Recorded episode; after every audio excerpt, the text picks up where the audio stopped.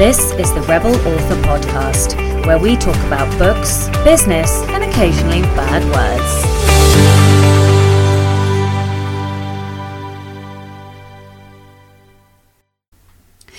Hello, everyone, and welcome back to the Rebel Author Podcast, episode 14.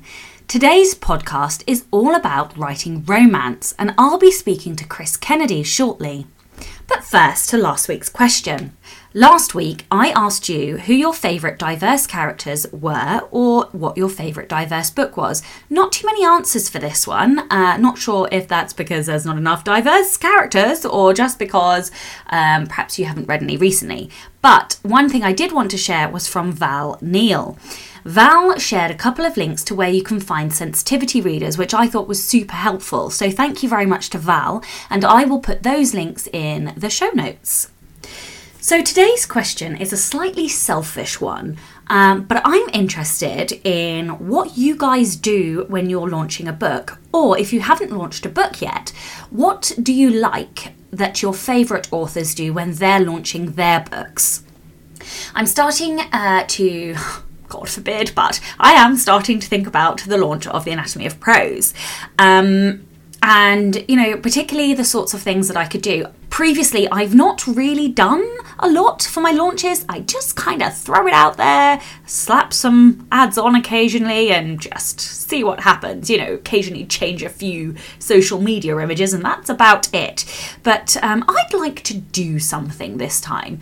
Um, you know, well, I'm not even going to put out there what the options or whatever. I am just curious to see what you guys like, what you do, what you like to participate in, um, all of those kinds of things. So just hit me with it, throw them at me, um, and let me know your favourite kind of launch activities.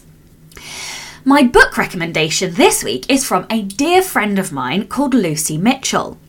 I had the pleasure of reading this book before it was published. I actually got to read a couple of incarnations of it, and I am super proud of her for publishing it. It's been out a little while now.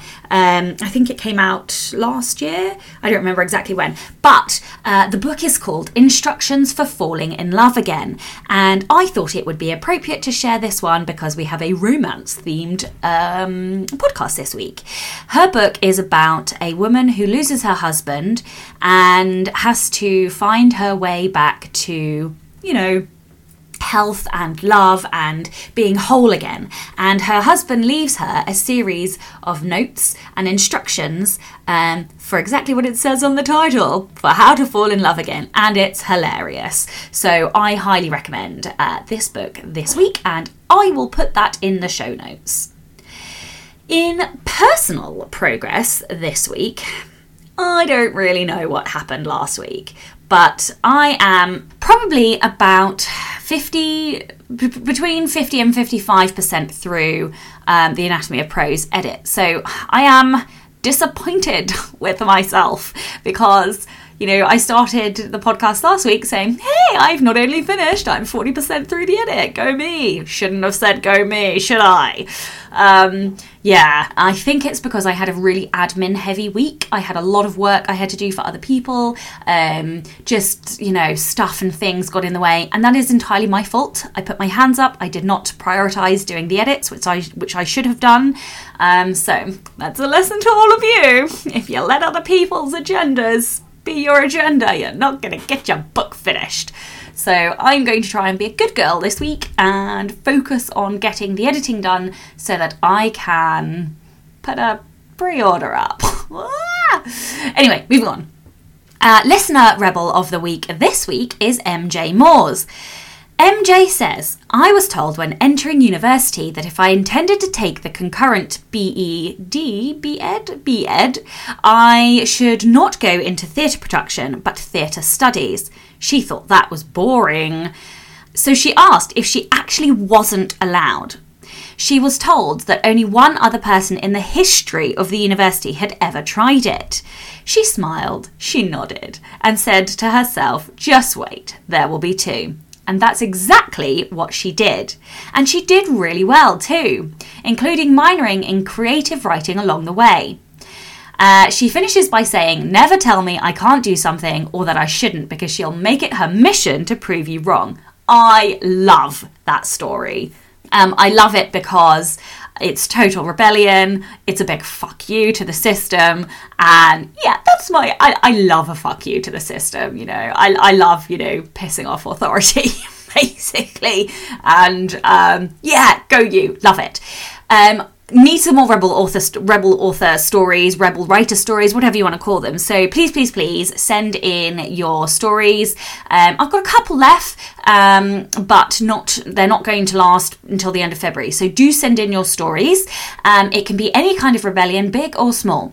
You can email your rebel author story to rebelauthorpodcast at gmail.com or tweet me at rebelauthorpod one new patron today. Welcome to Katherine Vickers. Thank you so much for joining me. Um, it really does mean a lot. It means that the running of the podcast is easier. It pays helps to pay for my time. It helps to pay for transcripts and editing and all the software and kit. So yeah, I really, really, really appreciate everybody who um, supports the show on Patreon. And Katherine will be able to access the sneak peek at the Anatomy of Prose, which I um, published as my January Patreon bonus. Um, so all of those guys are getting to see the first few thousand words of the Anatomy of Prose. Excuse me while I go and vomit my anxiety. anyway, um, don't forget though, when you do join Patreon, you also get access to all of the backlist posts, essays, blooper reels, and bonus content. If you would like to support the show and get access to all of those goodies, you can by visiting www.patreon.com forward slash Sacha Black, and that's Sacha with a C and not an S. Let's get on with the show. Hello, and welcome back to the Rebel Author Podcast. Today, I am joined by Kris Kennedy. Kris is a USA Today best-selling author of romance.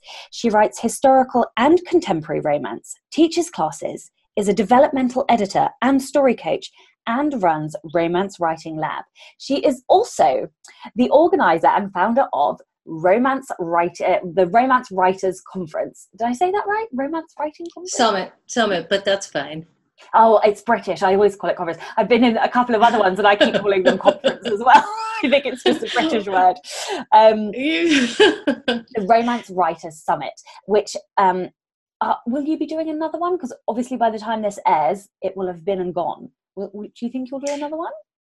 Yeah, I think so. I think uh, people are really loving it. And it's kind of the vision came together of just a bunch of craftspeople getting together and talking stories. So I, I think so so is there is there somebody somewhere that we can direct listeners to where they can find out more or sign up to to hear? Yeah um, this one is really easy to remember. It's romancewriterssummit.com perfect. Okay let's let's get it get, it's, it's late here. I, I, haven't had gin. I have obviously not had enough coffee. well, go um, get some. oh yeah, I'll be right back. No, joking. um, oh, right. Tell everyone a little bit about you and your writing journey and how you got to where you are. Well, I write romance, as you said, but for a long time I didn't read it. Uh, it wasn't for me, whatever that meant. I, I think I thought I was above it. Um, even though, and I'd forgotten this for many years, uh, I read my grandmother's old Harlequin romances when I was mm. a kid. I would just scooped them up, and you know, because I was just reading anything, I would read the back of a tissue box, um, anything I could get my hands on. So I read all those, uh, you know, the doctor and nurse kind of romances. But as an adult, I didn't remember, and I avoided romances. Uh, the covers, they made me uncomfortable, and I don't know. I, I think they seem to be telling me something something about myself that I didn't want. And if I picked them up, like I'd be that person.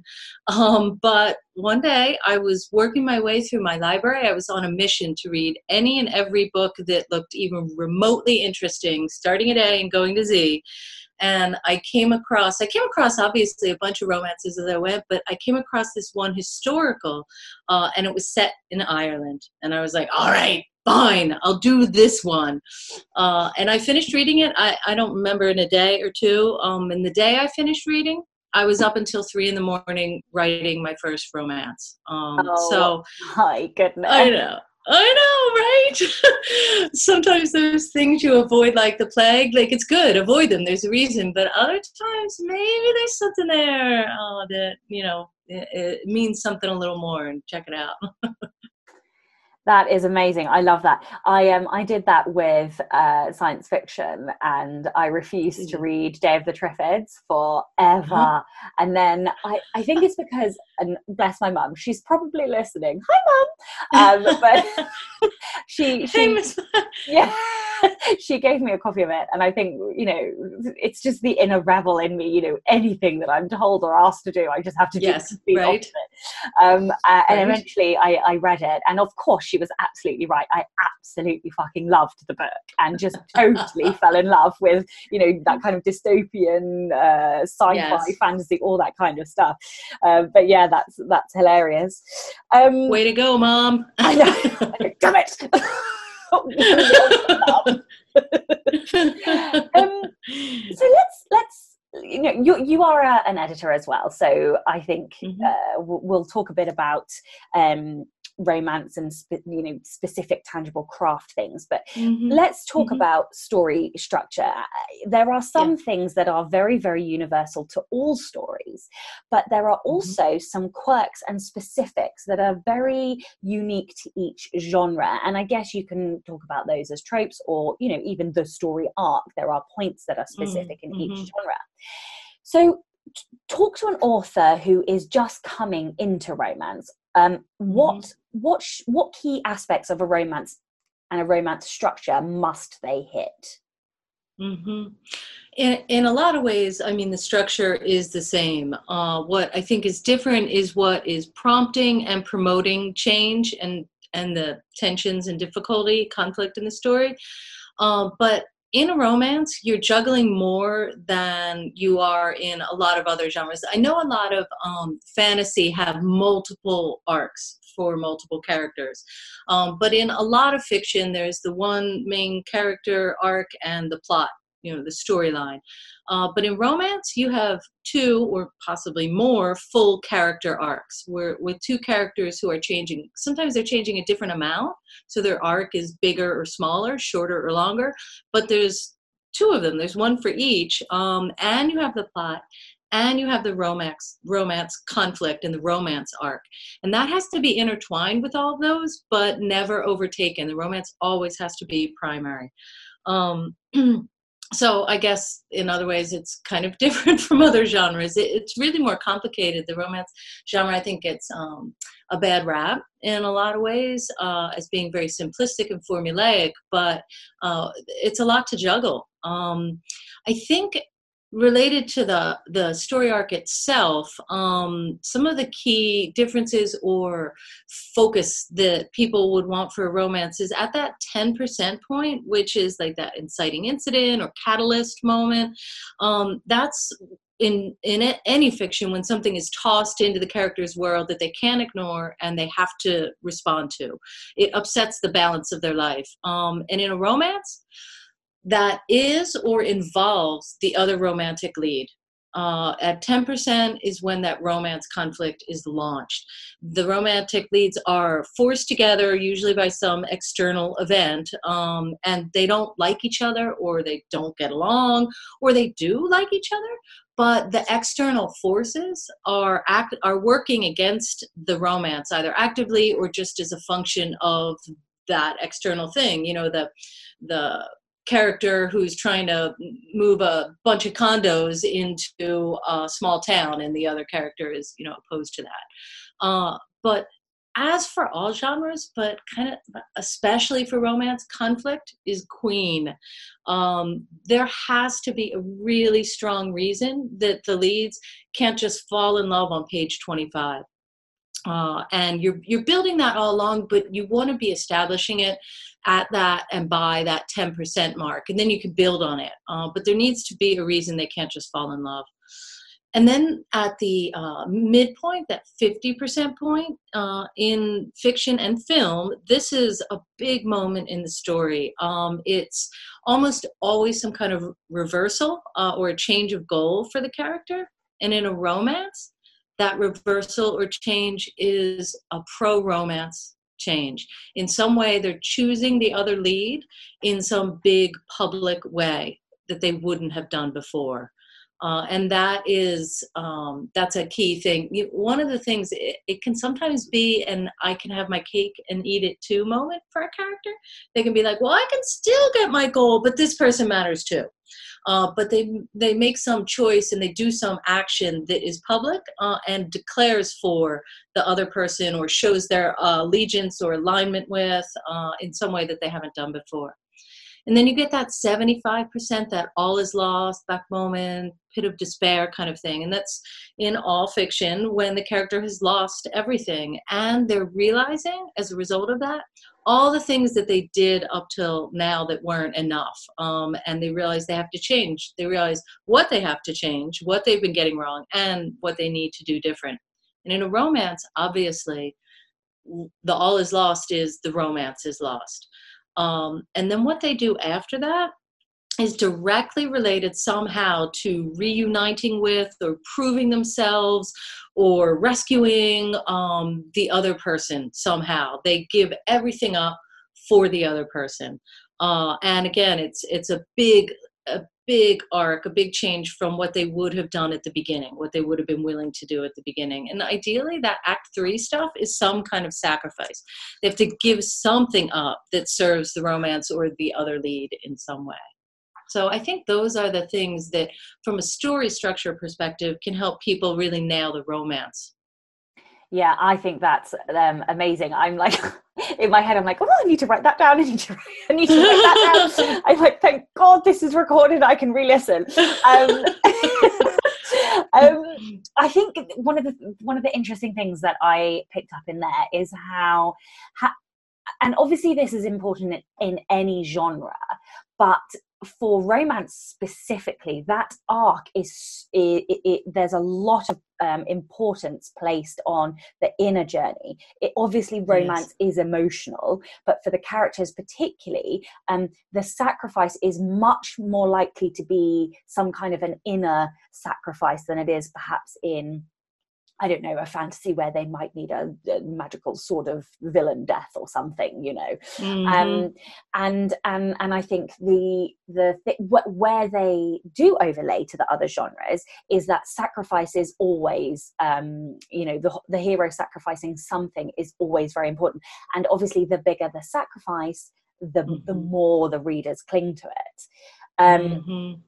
Which which leads me on to my next question so, okay. How do you create a romance, whether that's a main plot romance or a mm-hmm. subplot, that has readers on the edge of their seats? What is it that romance writers do that makes the the reader fall in love with that romance? I suppose that that relationship. Yes. Yeah, yeah. Well, um, I mean, in the end, it's the same as for any other genre. It's conflict. Um, but like you were saying a moment ago, it's uh, romance is inherently character driven, um, and it's about people changing um, and so that is is super important. And then it only increases the need to have really solid conflict. I talk a lot about building remarkable characters and i think that's the key. Um, you know some stories have an awesome plot like this big plot that's just so crazy awesome. Um, and that, that can suffice for some stories you know alien invasions dinosaurs on the loose great white shark. Um, but in general the best stories have a protagonist who arcs. And that's how you can have a really powerful story with really seemingly small external stakes. Uh, and yet it's still so moving because the journey for the character inside themselves, the transformation they go through, is, is exactly what you said a, a, bit ago. It's so big. They're so different at the end than they were at the beginning. They've learned some kind of lesson. Uh, and, you know, for what it's worth, Jaws is my favorite movie ever. and Police Chief Brody, he definitely has an arc and that makes that story stronger um, so I, I think that what we really want in a romance, but in any story, but especially a romance, is you want someone who's different at the end than they were at the beginning. And part of that difference is you want the character to feel different about them at the end than they did at the beginning. And it's usually a result of the journey that they went through. Um, but it's someone who has issues um, and beliefs and emotions, and the story just punches them in the face. Uh, and it tests every single one of those beliefs. It makes them face emotions they didn't want to face and it you know uh, shows up their inadequacies at that kind of personal level uh, as the story progresses and so that in the end when they've lost everything um, they ha- there's nothing to hi- there's no way to hide anymore. And they have to face whatever they have to face and they have to change and then do the thing that must be done whatever that might be. Um, but it's the key is that it's something they never would or could have done at the start.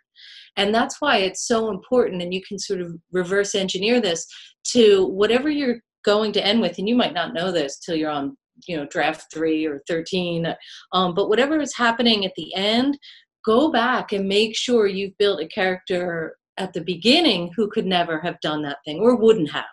Um, and in romance that thing is them um, connecting to the other person like we were saying it, it usually involves some kind of sacrifice um, and taking some risk to choose the romance, uh, a risk emotionally, like they have to face those feelings or those beliefs about themselves. And also in the external world, they might have to give up some goal or endanger or give up uh, some secondary relationship that used to matter a lot, but now they realize it's not what they thought it was, or they don't get to be who they need to be in those other relationships um, and and they do that because something else matters more now and it's the other lead.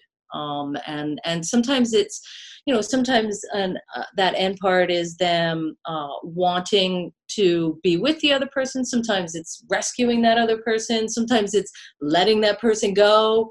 Uh, but at its heart it's about them uh, and then the other person comes back in a romance. Um, but uh, it's you know and, and i think that is what makes people really read you know stay up late reading. Um, the conflict is big enough to make them doubt it will happen. Even though they know they're reading a romance or they're reading a sci-fi or they're reading a mystery they know you know the mystery will get solved or the, they'll get there happily ever after or you know the, the world will be saved in a thriller. But um, you know the genre gives us the the destination but we as the storytellers are writing a conflict filled story with a character who at the beginning we could never imagine them doing what they're going to have to do at the end. And that's i think what makes people stay up late reading.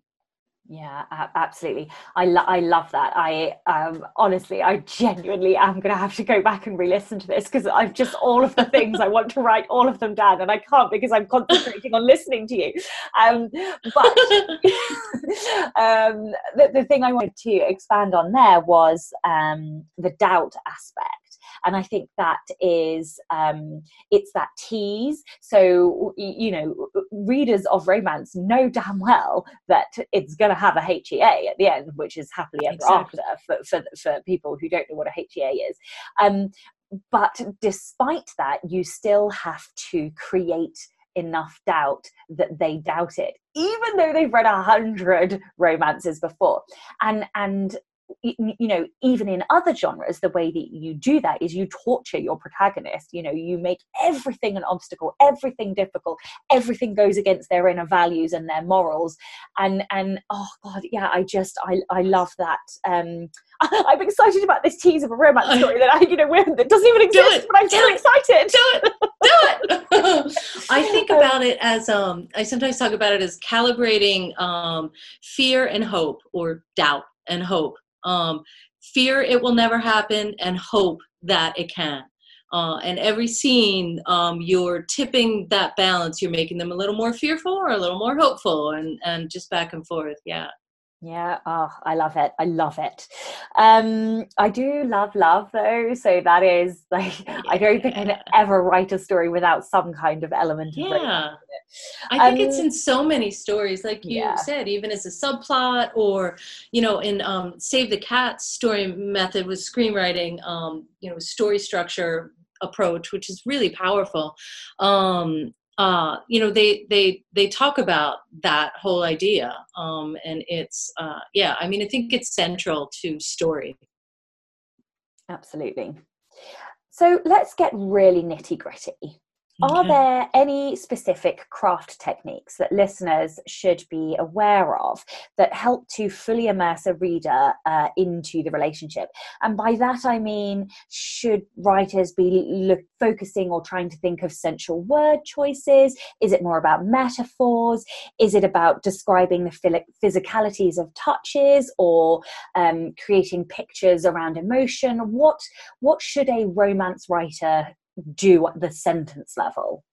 Mm-hmm, mm-hmm. Um, I think I think the writing techniques will definitely vary based on your voice and the tone of your story. So you can have slam bam in your face, raw, sensual, um, and tension, or you can have a slow build and a graceful dance of passion and desire, and they both work, or they both can work. Um, the key, I think, is whatever you're going to do to build to it. So if your voice is one that is very lyrical and and and metaphoric and um, then then do that if it's more straight up um, bare bones then then do that but however you do it do the build um, and you know generally we think about sexual physical connection building with like first a glance and then a longer more direct look and then physical cues um, and and uh, of interest of smiling at each other touching the hair or you know th- those kinds of things the sort of you could do it from across the room while you caught someone's eye. And then there's the non-sexual touches and then there's the sexual touches and th- then they can move through um, sort of a, a uh, progression of you know mouth and then the upper body and then the lower body clothed unclothed you know first base second base all that stuff. Um, and you can get a lot of power with that development of how they're physically close. And it's great. That can be great for intertwining character arcs with romance because each one of those things um, will affect them and be pushing them to change a little or trying to resist it. But you can also get serious passion power from skipping a few of those steps along the way, or a lot of them. Um, it really, again, it depends on the story and the voice. Uh, but a- another key, in addition to building to it somehow, and, and that's that um, longing piece. You know, however however many of the build up steps you go through, there's you want to have some longing before you have some satisfaction. Um, and then but another key is to make it forbidden somehow. Somehow being with this person is forbidden. It can be internally uh, in their own mind or heart they can't or shouldn't be with this other person for some reason or it can be the external um, kinds of uh, no-go zones. Um, you know it'll mess up secondary relationships or some external story goal or plot um, work that kind of thing. Um, but for whatever reason they can't ever do the thing. Uh, that you know, making a choice to be with the other is a risk sexually. To be with them is a risk, and then they do it anyhow. uh, and and and then what you need another key is to make the sexual to however much there's overt active sex or sexuality in your book to make it have consequences so every time there is some escalation of the physicality uh, or the, the romance, something gets tested and changed every time. There's some kind of consequence. Every ramp up of their physicality or their inner thoughts and longing about the other person, maybe changing their opinion about that person, everything that drives them closer to the other has some consequence and it can be um, a personal one like I- interior stuff. Uh, they can you know can be emotional or psychological. They can feel emotions they don't usually feel with the person and and and then you ask well how do how do they respond to that? Does that make them pull back and run away? Or are they like hey actually i love feeling this. This is great and it helps bring them out. Eh, eh, you can play with it any way you want. It just needs to have some consequence. Um, and uh, you know it can also be then the external consequences. Um, you know maybe they they're loving this so much they get distracted from their external world pursuits um, and that will have consequences. Uh, or maybe other things in the external world get more difficult because of the closeness and intimacy that they're having with the other person. Uh, so and and that those consequences you know we uh, i have kids so when we talk about consequences it's always a bad thing but it's it's not. Consequences can be great um uh for a while. Um so i always i i think of it kind of like a movie. Uh when does that happy upbeat inspirational music start playing? When does you know how about the ominous boom uh-oh something's happening? It's playing in your book too. It's just quiet uh, so you want to work with those energies. I think I've just had about 8,000 epiphanies listening to you right now. Number one, you fixed something in my current novel. So thank you. Oh, good. That's awesome. yeah. Uh, just the, the, uh, the whole escalation and um, consequence uh, has just made about 8,000 penny drops. So thank you for that. Um, I, I, wanted to, the other major epiphany that I had is very crass, but I'm going to say it anyway because it's my podcast. Do Um, uh, so basically, every romance plotline ever is one big orgasm with a lot of foreplay. like that is literally how you write a romance. You do a whole heap of foreplay and then a big yeah. old climax at the end. Yeah. Yeah. yeah. um, and but the but the other thing, and literally, I'm never going to be able to think of romance in any other way other than that. um, but the other thing I wanted to say goes back to something uh, you mentioned right at the start, which is um, about um, however somebody's voice is in terms mm. of the um, sentence level uh, mm. craft creation. And mm. I mm-hmm. think it's also very genre specific. So, as yes. a young adult writer, um, I can't r- really, well, I mean, Sarah J. Maas has written quite explicit young adult books, but broadly speaking, young adult mm-hmm. sexual experiences in, in fiction are typically focusing more on the emotion and how mm-hmm. they feel in that situation. Whereas when you move into an adult um, obviously mm-hmm. romance be it, or be it fantasy or, or, or, plot you can obviously then have a lot more description on the physicality of things mm-hmm. but my my point here is that you should read your genre to know what's yes. acceptable know what the limits are. You know it might be that the upper end of middle grade you're allowed to hold hands and maybe a kiss on the cheek but nothing else. I don't know. I don't write middle grade. My point is you do need to check and also it might be different in in the subgenres even of romance. So it's mm-hmm. oh yeah. know um uh yeah what what what your I don't know. My words have gone. You know what I'm trying to no, say. I know exactly what you're saying, and I think it's a really good point. I mean, the the kiss on the cheek can be the climax, the orgasm. I mean, that can be. You don't. Again, it's all that. Um, it's the longing and the forbiddenness and the consequences and the build up to it that can that will make a thing powerful so the smallest act romance or otherwise can be infused with such significance if you build to it properly yeah. um so the holding of hands i i i can't think right now but i feel like i've seen a movie where that like t- two characters deciding to hold hands was just like like wonderful. It was it, you didn't need anymore. Uh, you didn't need to see or hear anymore. You knew that that thing happened. And as you were talking too i was thinking um one of the things that often happens at that 50% mark uh, when we were talking about story structure that is often when if it's going to sex happens for the first time in a romance or whatever the most furthest along sexual behavior sounds so clinical um, that often happens at midpoint because that's that reversal big change claim the other moment. Now the character has has not finished their journey. They think they're done but you know they still have a long way to go. But um yeah because it's such a powerful thing but it doesn't have to be like you're saying. It, know your genre uh and and but anything can be the orgasm so to speak. Yeah. Yeah. Absolutely Absolutely, yes. Variety in your romance life. this is this is definitely going to have have uh, explicit lyrics on it. Um, um, okay, what rookie mistakes do you often see in romance stories?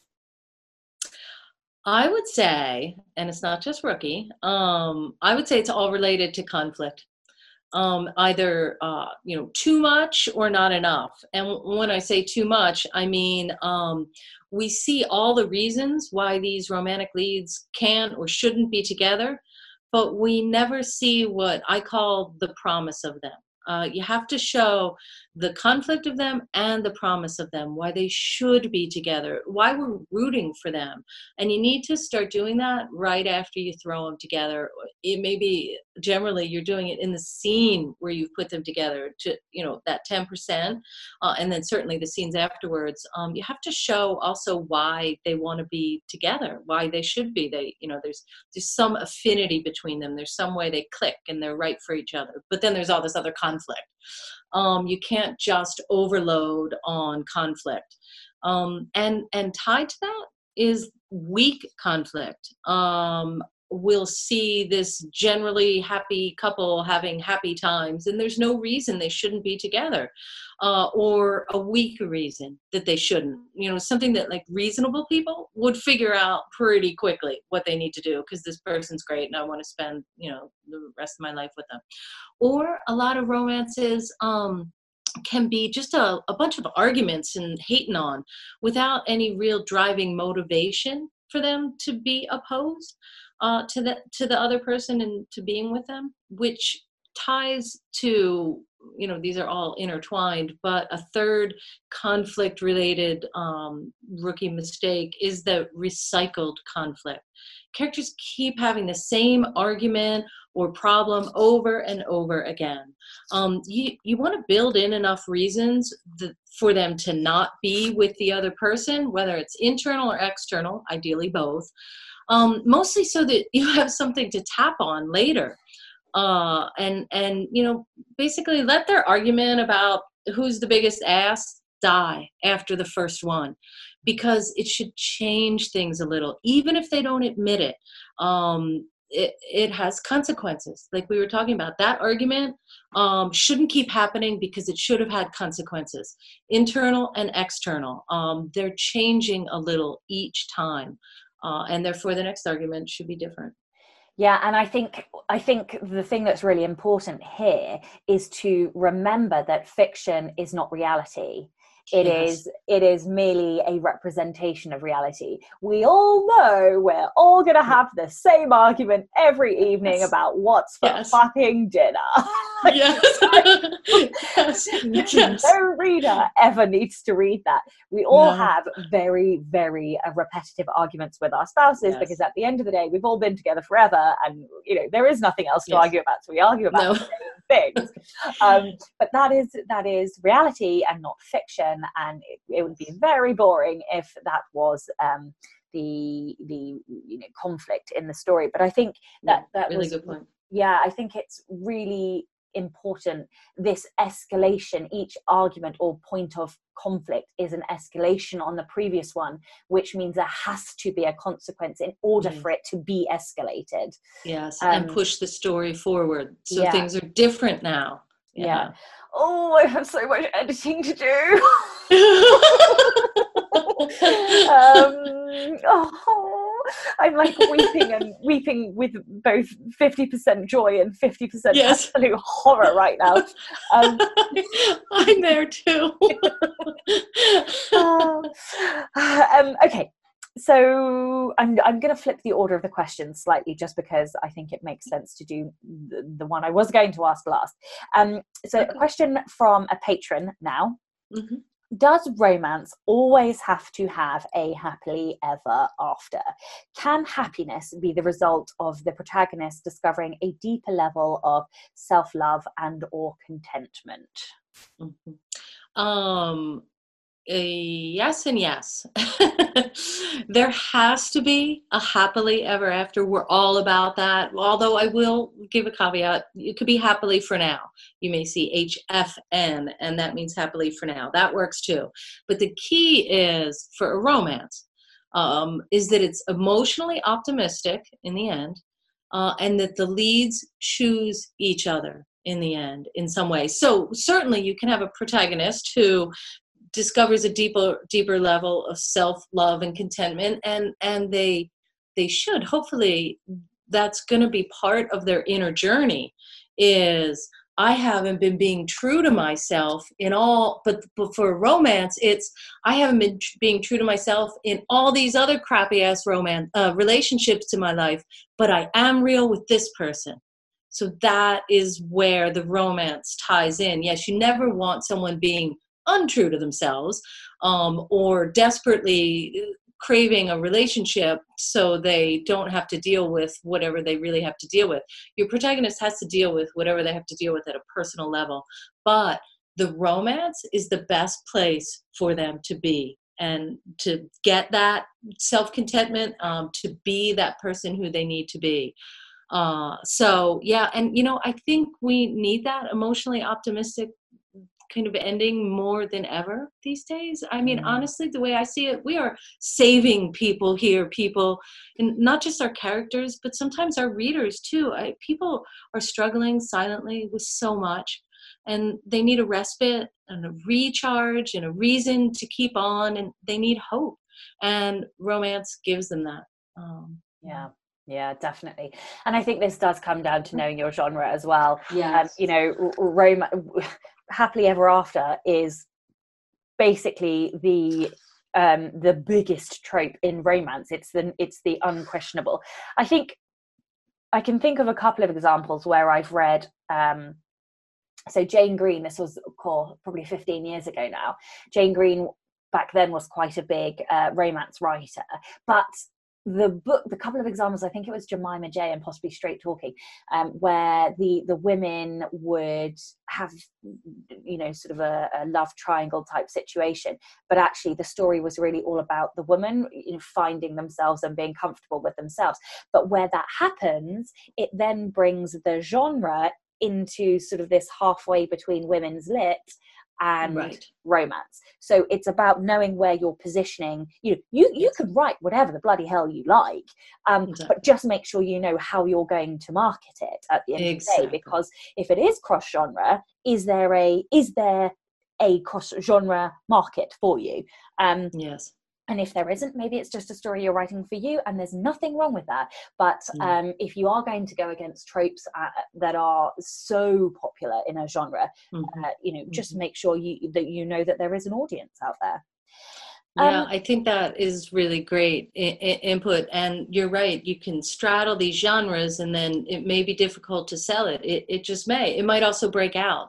Um, but yeah, it's it's just sort of knowing what you're doing reading in the genres thinking about how you're going to market it because if you, if the romance isn't primary and it doesn't end on that romance optimistic note um, romance readers are not going to like it but others might love it. Uh, so yeah. Okay so let's let's change the subject now. What is working um, for marketing romance right now I have no idea. Seriously. Uh, honestly, I you know, scammers have overrun Amazon. They're spending huge amounts of money advertising, you know, 5, 6 figures a month in in ads, and I'm just not sure how people can compete aside from writing a fabulous, insanely romantic book or an insanely mis- mysterious book or thriller book um, with great characters who arc and transform. I, I mean, the good news is the best advertising that you'll ever get is to write a great story and then another and another. You build your backlist. Um, and you'll find your readers, but um, but it, it, it's hard to do from a marketing standpoint and that unfortunately is not my strong suit at all yeah um, okay, this is the Rebel Author Podcast. So tell me about a time you unleashed your inner rebel. Well, you know, uh, I mean, I would say it's the the summit that I did. Um, you know, the Romance Writer Summit that's going on now, but by the time this airs, it will be over. Although people will still be able to purchase the uh, videos um I, that was it was insanely hard for me not just the technical end of things but uh emotionally i had to do so many things that were hard for me personally that you know sort of stepping out of the shadows i mean literally i'm in every video uh, and then yeah then there's the technical end ah! um, but it's also been i think because it was so difficult it was also so fabulous. I guess kind of like an arc for a character in our book. Um, uh, to you know, you do the hard thing, and you know sometimes it pays off in real life. Um, my vision was to get a bunch of crafts people together and do nothing but talk about storycraft. Uh, and that's what we did. And I, I, today, although again, sorry guys, it won't be live, so you can cut this out if you need to. But we have a video game writer who worked on writing um, the Game of Thrones and Walking Dead video games. Um, and we just talked about storytelling in games. Um, it's just it was just awesome, uh, and then to be able to share all that with a bunch of other writers who are serious about their craft, and that's just that's what they're thinking about. How do I become better a better storyteller? It just is really incredibly awesome. And I think the wonderful thing about that, I always think that if you if you aren't no yes if you aren't out of your comfort zone then you aren't mm. growing you aren't learning you mm. aren't developing and mm. if you aren't changing as a person then then you're stagnating. So you know i think it's so important to to put you know to push yourself and to, to continue to to continue to learn. And and even doing this podcast you know yeah. I weren't here yeah. before I started this podcast because um, I'd wanted to do it for so so bloody long. And it was it was the technical side. I didn't want to do it. I threw my toys out of the pram and then I pulled up my big girl panties and I sucked it up princess you know? You just have to push yourself out of that comfort zone because I am, you know, I, I am so proud and I am so glad because mm-hmm. I get mm-hmm. to talk to amazing people and learn so many amazing things about romance, even though I have to do so much editing now. um, well, really, though, what you're saying is true. It's like we are our characters, right? I mean, really, because at any moment we're all facing tasks or challenges, things we're avoiding, beliefs or emotions that maybe aren't serving us. Um, and then the question is, and what am I going to do about it? If I want this thing, this story goal, what am I going to do about it? Yeah, yeah, yeah absolutely. Cool. So, for anybody listening, if you've been putting off that thing, do it. You've been told. Because I know, I know you have a thing. Go do that. Yes. Yes. okay, so tell readers where they can find out more about you, your books. I will obviously include a link to the summit, not conference, okay, cool. the summit. That's okay. You can call it a conference. You're a Brit. I know. I'm sorry. I'm sorry. Um, yeah. So, where can everybody find out more about you? Well, my author website is kriskennedy.net, not com. It's a net, um, and it's Kris K R I S uh, and the romancewriterssummit.com. Um, and my writing course website, which is still under construction. Um, it's like a work in progress, but that is romancewritinglab.com. Uh, so but even though the website is honestly it's just a placeholder page that i made and guys really design is just not my thing. Um, you can still access the uh, you can still sign up for the newsletter through that. And it's a, just a free writing tips newsletter that i send out at extremely random times because i am a terribly organized person. I just it's terrible. Um, but i send out writing tips. Um, so sometimes it's you know just like a, a paragraph of hey give this a try. And other times i'm you know breaking something down in more depth but it's all craft uh, so you can sign up for that at the romance writing lab website amazing thank you so, thank you to all of the patrons supporting the show. If you would like to get early access to all of the episodes, you can do so by going to www.patreon.com forward slash Sacha Black, and that is Sacha with a C. Thank you very much for listening. Thank you to Kris for your time today and your amazing tips that I'm going to have to do so much editing on. Uh, I'm Sacha Black. You were listening to Kris Kennedy, and this was the Rebel Author Podcast. Next week, I'm talking to Rachael Herron. I love this interview with Rachael. She is super deep, and we we go, you know, really deep into our psyche and into business and multiple streams of income. So I am looking forward to sharing that with you next week. Don't forget to tune in and subscribe on your podcatcher. And when you have a moment, please leave a review.